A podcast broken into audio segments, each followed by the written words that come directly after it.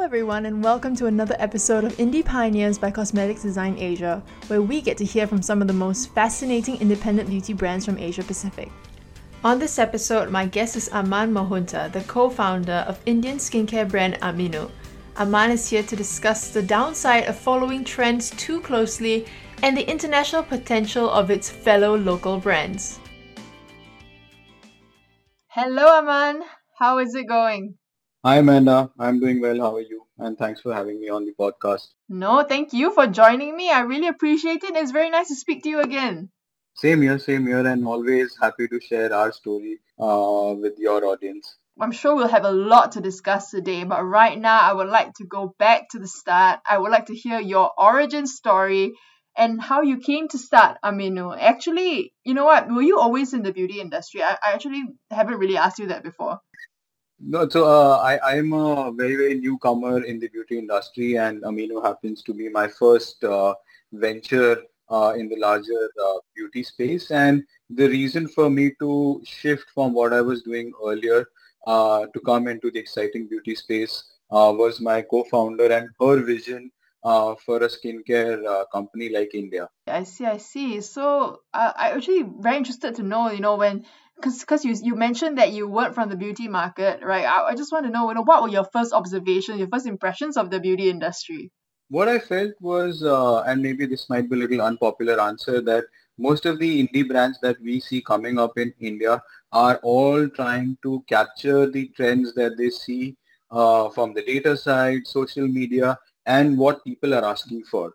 So it's it's it's heavily heavily demand driven, but at Aminu we strongly feel, and the reason we started Aminu was uh, at the end of the day, skincare has to be backed by science. We're dealing with the largest organ in our body, so all a lot of it also should be driven by what the science says, what the latest research in the field of dermatology and ingredient science is uh, talking about. Yeah, I know what you mean. I know what you mean. Like it's beauty is very a very trend driven market, and um, you know, so nowadays a lot of people are asking like, you know, what's hot on TikTok. You know, it seems like a lot of things are are dictated by TikTok right now nowadays. Yeah, absolutely. And when you talk to uh, like a lot of influencers and people who are trying to create content, somewhere in the private conversations, you feel that it might, it at times it starts getting into a spiral where nobody knows where it started from, and a lot of times there is no scientific uh, basis for the trends that are going around. For example, uh, suddenly there will be these waves. For example, uh, last year some celebrity in India started using niacinamide. So everybody thought that niacinamide would solve all their skin problems. Ah, yes, and yes, uh, yes. this, my my belief, like forget my experience in the beauty market. At least one thing I know is there is no miracle ingredient or there's no miracle solution in the world. Yeah. So I guess that's also a problem with a problem with with what how trends start, right? It, it like you mentioned, right? You don't know where it starts, it snowballs, and there's not enough like uh, education in a way, and then that's absolutely, like that. Yeah, yeah, absolutely. I see. So was it tough to start a brand sort of like without trying to follow the trends? It is. Uh, I guess it is always difficult because when you are riding a trend, you're always able to uh, capture uh, some of those moments and get those early sales, growth in numbers, growth in popularity. Uh, but when you're trying to sort of not follow the trend, break away from it, it takes time to educate people, to uh, make them hear you, especially when you're an indie brand. You don't have a big corporate house backing you with millions of dollars in marketing budgets uh, that that becomes a challenge. But uh, honestly, I think uh, Prachi, my co-founder, and I enjoy being the David, in, David in the David and Goliath kind of a situation. Ah, brilliant, fantastic. So will you say that like education is kind of the biggest challenge facing brands like yourself today? Absolutely, absolutely, and especially so uh, given there is so much of misinformation uh, on uh, Instagram and internet in general. Uh, just last weekend, I was talking to a very senior dermatologist uh, from New Delhi in India, and she was also herself like so perplexed that people come to her after like educating themselves on Instagram about skincare, and Ah, I think that's what we are trying to break by being very honest and very focused on the product rather than everything else about skincare. Yeah, misinformation is one of the biggest things that uh, brands like yourself come on the podcast and we talk about. You know, we talk about misinformation in in terms of like ingredients. We talk about misinformation in things like sustainability. A lot of a lot of brand founders go through kind of this this problem and try to combat it. Considering that you didn't build yourself on trends, you know, do you how long do you think it, it took you the process to kind of like stabilize and get yourself known in the market? So I think that process is still going on where uh, more and more people are finding about us with every passing day. Mhm. Uh, and I would not uh, honestly say that the process is complete and we've established ourselves. Ah. Uh, but at least uh, we started getting uh, early traction uh, within uh, five to six months. So we Oh. started in March 21, after which uh, immediately the country went into uh, the second lockdown and the second wave hit. So we came out of that sometime in August and three, four months into that, we saw uh, people recognizing us. We started getting traction for our formulas and uh, so on and so forth. Mm, and what do you think of what do you think is it about your brand that that, that your consumers love? The uh, high quality ingredients that we are bringing out, uh, bringing from all over the world and making them accessible to the Indian audience. Uh, things like copper tripeptide, uh, gallic acid derivatives, uh, silanols, and so on and so forth. And these were the ingredients that before us you could only buy from European American brands. So I think that's one thing that is being appreciated that yes, uh, now these ingredients are also easily available in India without being a bomb. Second, I think uh, the other thing we are doing is uh, we creating these products because skincare ultimately is also a lot about sensory. You're ultimately putting it on your skin. So our formulas are typically designed right now for a tropical weather that you would see in India or Southeast Asia. Ah, I see, I see. those are the two things that we very carefully uh, taken into uh, consideration. And third, of course, uh, these ingredients, making them available in a concentration which is right for the uh, regional uh, skin tone and uh, the other uh, physiological aspects of the skin. Well, uh, I would like to add that also your brand looks really cool. Like it's got great packaging. I love the visuals. It Thank looks you. like it looks like something you see in a, on an It Girls, you know, bathroom selfie. thank you, thank you so much. Clean, but also it's it's got a bit of um, an edge to it, which I think it's really cool. So that, that's exactly what we're going for is like uh, when I was saying earlier that we want to bring skin health uh, as the core focus of skincare rather than vanity. But at the same time, we don't want to make it like as, as serious as probably going to a pharmacy and uh, taking up medicines, right? So that that's why uh, we wanted to at least make the packaging, the entire sensory of how it feels, how it smells to be cool and like you said, a little funky. I would like to know a bit more about your product development. You know, what is your process like? Because it, it can't be easy if you know if you're not following trends and you know you have to like kind of be ahead of the market. You know, what what informs your product development? What's that process like So there are two, three constant stream of research that are happening in Aminu. One is skin science, right?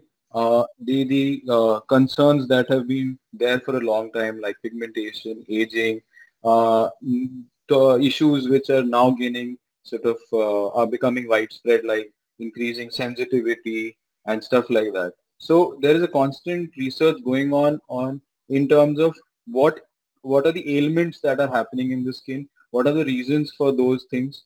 Uh, for example, now it's pretty well known that aging happens because of uh, reduction in collagen uh, density in your skin. So similarly, my team is constantly researching, okay, why are so many people complaining about sensitivity today? What is really at the core of it? At the same time, the second stream of research is happening on what are the latest ingredients, molecules being developed within the realm of clean beauty, uh, preferably nature derived, which can solve these problems. What are the clinical studies backing those ingredients? And then the third step becomes is you try to sort of uh, source those ingredients, uh, test them, create stable products out of them, which then also fulfill uh, the other check boxes, and that's how then you uh, launch the first variants. Then testing, then market uh, feedback. Aminu as a brand, uh, we are also working with the salon industry in India. So in addition to our home care products, we also have a, a significant professional uh, treatment range, which then automatically uh, gives us access to on-the-ground people who are dealing with skin issues day in, day out. And we get a lot of our information from there instead of uh, Google or social media. Well, let's let's move on to talk about you know the, the the wider the bigger picture. What do you think of the Indian beauty market today, and and how exactly do you see that market evolving? You think? I think the beauty market in India is at uh, sort of it's it's it's, it's uh, exploding right now. Maybe a little too much uh, at this stage. Uh, but too much. Is there really such thing as too much? I, I think there's a little too much of these uh, trend-driven uh, products that are coming up in the market day in and day out. Uh, what I would really prefer to see is more and more brands coming in with uh, research-driven capabilities uh, rather than just sort of the focus on marketing. But I, I, I think the more exciting part about what's happening right now is there's a significant uh, difference in awareness around uh, skincare today than what it was in pre-COVID days. I think the one, one and a half years that people uh, spent at home and did not have a lot to do uh, they focused a lot on educating themselves about uh, uh, self-care, taking care of their health, and skincare automatically became a part of it. Mm, I I guess I understand why that's exciting. It's it makes it more difficult for brands that want to come in and just you know pretend they know what they're talking about because your consumer is just so much more informed and they are demanding for so much more. Absolutely, absolutely. And I, I think one of the key things that makes me excited is today people in India are not at all uh, sort of scared to ask the brand about, hey, what are you giving me? What's in it? What will do for my skin? And so on and so forth. There we get so many DMs on Instagram on a daily basis asking about us. Ingredients, they'll share their own concerns, talk to us. So I think people have started investing a lot more time uh, in skincare, both as preventive as well as curative and I think that will then open up scale, scale as the economy grows up, as people have more spending power. Uh, I think uh, skincare and personal care market in general is going to do amazingly well in India. Well, another thing interest exciting about India is that there are there are overseas brands trying to get there as well. And most recently, I think one of the biggest ones is The Ordinary oh, is really trying to push their way into yeah. India. Yeah, yeah, yeah. Uh, I, I don't remember, but I read somewhere uh, in on the internet that they've allocated a huge budget just for the launch marketing in India, and you can see that on the ground. Mm, how, how do you feel about that actually? Great. Again, uh, I, I feel uh, skincare market is a space where it will never be about one or two brands. It will never be a monopoly or a duopoly. There'll always be space for uh, a lot of brands in any country, and each brand at the end of the day is uh, helping each other by creating awareness about skincare as Definitely. a habit in general. Yeah, and the ordinary is really great about about educating consumers. Yes, yes, yes. So I think uh, all of this will uh, help us uh, somewhere uh, down the line. Yeah, well, I really like exploring India's beauty market. I just find it so exciting. Like you mentioned, right? It's exploding. And there's some really good brands. I've met some really great brands and founders like yourself. But, you know, and and now that, you know, I, I mentioned foreign brands that are trying to get into India, but what do you think about the global potential of your you and your fellow Indian brands? Are you guys ready for the international stage, you think? I think there is a huge potential uh, globally for uh, Indian skincare brands uh, because one, India does enjoy a very good reputation across the world. And uh, other than India, globally people uh, are looking at skincare more and more. But I think for us, Aminu and other brands to be able to uh, make a mark or create that space on a global scale, we will really be have to be original. We can't be a rip-off of any international brand and then expect to do well globally also. So I think originality will at the end of it very, very important. And I do see there are a lot of brands uh, who have taken that route of being original uh, and creating their own space. So yes, definitely in the next four, five years, I see a couple of brands, hopefully including Aminu, uh, doing very well on the international stage. We are seeing some brands from like Europe or, or, or the US um, or you know other other countries that are you know uh, developing kind of like Ayurvedic skincare brands? Now, like for us uh, at for us in India to assume that oh, we sort of have some sort, sort, sort of a uh, patent on Ayurveda and only Indians can take Ayurveda to the world is also a misnomer now. So exactly. So that's what you mean by originality, right? Absolutely, absolutely. And, and there are already a couple of Indian brands which have sort of set the tone for uh, Ayurveda across the world. Forest Essential being one, Kama Ayurveda yes. being the other one. Mm-hmm. So mm-hmm. you you you can't be just like now about Ayurveda and think that you'll become a global brand. You guys are trying to to break into the Middle East right now, right? Yes. So uh, we the uh, plans are already in the pipeline. Uh, we did our we've been doing our uh, on the ground research uh, since last October, and uh, very soon in the next couple of quarters you will see us launching in UAE and then from there into Saudi Arabia. Right. Is there any other markets that you are interested in? So, uh, like I said, after Middle East, the focus uh, will be Southeast Asia. Uh, ah, my so, bad. Yeah, that's fantastic.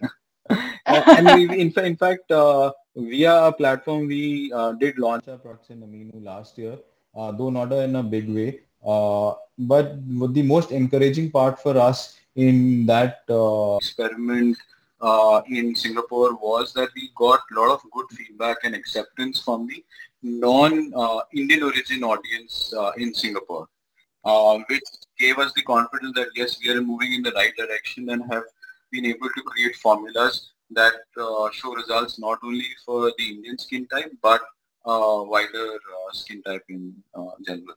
See, the other thing I think what the Singapore experiment taught us and a lot of other brands who were part of it was that uh, even though you might get away with a lot of things uh, in India when it comes to uh, product, the same might not be true in markets like Singapore, Australia, Europe, US, Middle East, where the regulatory requirements also far stringent. For example, if I'm saying I'm putting hyaluronic acid in my product, it can't be just namesake at 0.0001%. I think things like that will also help uh, the Indian uh, players evolve a lot more. Are there any other indie beauty brands that you admire? Yeah. And why? No, no, definitely. So there's this uh, brand called uh, Natural Logic. Uh, we like them a lot again because of their formulas and the way they're thinking about skincare, trying to use a lot of nature and natural derived ingredients uh, to solve uh, skincare problems. Fantastic. Well, thank you so much, Aman. Like I just I had a lot of fun speaking to you, and we, I think we discussed some really interesting things. And I, I like I'll say again, I really appreciate your honesty. My pleasure, and, and and I hope I was able to add some value uh, that uh, so that your audience also likes to uh, I am sure you did. I am sure you did. Thank you so much, Aman. You know, will we see more new things from Aminu coming up soon? So uh, we are uh, very close to officially launching our uh, SPF. We're already done with the pilot batch of production, just given it to a few people, a focus group for testing, giving us feedback. And uh, I think within October, we will officially launch it in the market as well. Fant- you got to let me know first, all right? Absolutely. I will definitely be looking out for it. Thank you so much. This has been Amanda for CosmeticsDesignAsia.com. Join me again in the next episode for more conversations with beauty's indie pioneers.